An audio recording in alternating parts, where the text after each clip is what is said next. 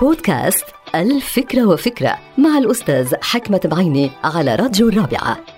أحيانا في الحياة منقابل أشخاص ما بنعرفهم ولكن نسمع منهم كلام ما بننساه. هل نشأت أو تربيت على أحاديث رائعة لأحد الأشخاص وهو يتكلم عن أسرار الحياة؟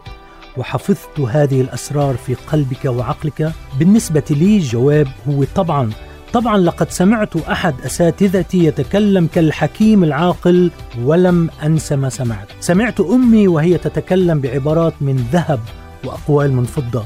سمعت والدي يتكلم وكأنه يجمع أسرار الحياة في جملة واحدة.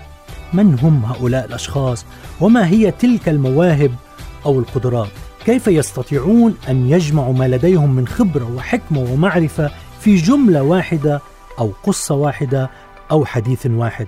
أعتقد أنهم مجموعة من الناس الطيبين الذين قرروا أن يتعلموا من خلال الملاحظة ويستخلصوا العبر من خلال العمل ويحفظوا الحكم من خلال التجربة. أشخاص عاديون قرروا أن يستفيدوا من تجارب الحياة وينقلوا ما تعلموه للأجيال الجديدة.